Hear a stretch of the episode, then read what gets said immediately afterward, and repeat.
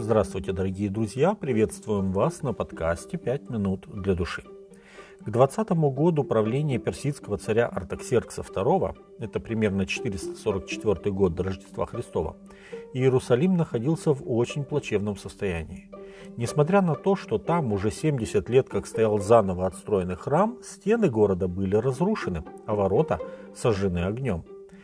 То есть городские стены находились в том же состоянии, в каком их оставил после себя вавилонский царь Навуходоносор за 140 лет до этого. В то время Неемия служил виночерпием персидского царя. Когда в Персию пришли некоторые люди из Иудеи, Неемия поинтересовался у них о состоянии Иерусалима и о его жителях. Когда он услышал печальные вести, что город до сих пор стоит в руинах, он очень эмоционально воспринял это. Царский слуга сел и горько заплакал. Несколько дней Неемия постился и молился пред Богом. Его печаль была настолько сильной, что даже через 4 месяца царь Артаксеркс заметил это. Лицо Неемии выдавало то, что было у него на сердце. Царь спросил Неемию: «Отчего лицо у тебя печально? Верно, что у тебя печально сердце?» Неемия, 2 глава, 2 текст. А когда царь узнал причину скорби своего слуги, то он спросил, чего тот хочет. Неемия во мгновение помолился Богу Небесному и сказал: «Если царю угодно, и если в благоволении раб твой пред лицом твоим, то пошли меня в Иудею, в город, где гробы отцов моих, чтобы я обстроил его». Неемия 2:5. И царь после согласования времени отсутствия Неемии в Сузах направил его в Иерусалим, снабдив всем необходимым.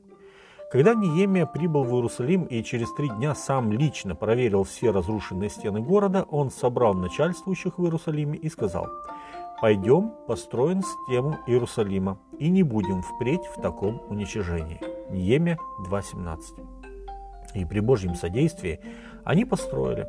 Несмотря на то, что им постоянно мешали Санавалат и Товия, весь народ, включившись в работу, восстановил стены Иерусалима всего за 52 дня. Книга Неемии, 6 глава, 15 текст. Затем Неемия был назначен губернатором иудейской провинции и верно служил своему народу на протяжении 12 лет. В этой истории нам есть чему научиться у Неемии в сфере его отношений с Богом и людьми. Неемия был верным слугой своему царю, а также он был верным лидером для своего народа. Он был мужем молитвы. В 13 главах книги Неемии 11 раз записана его молитва. Он молится, когда беда, он молится, когда радость. Даже когда царь обратился к нему с вопросом «Чего ты хочешь?», он помолился Богу прежде, чем высказать свое желание царю. В отношении молитвенной жизни Неемии нужно отметить, что он никогда не видел Иерусалима, но в молитве плакал и постился о бедственном положении этого города. Он не отделял себя от народа, но исповедовал грехи народа как свои собственные, точно так же, как и Даниил некоторое время до этого. Мудрость Неемии и разумное отношение к делу привели к тому, что весь народ вдохновился на строительство. Неемия очень грамотно расставил строителей на участках. Каждый стоял и строил напротив своего собственного дома. И это пробуждало личную заинтересованность в строительстве. И то, что иерусалимляне смогли восстановить стены города за 52 дня, свидетельствует не только о благодеющей руке Божьей, но и о грамотном планировании этой великой работы.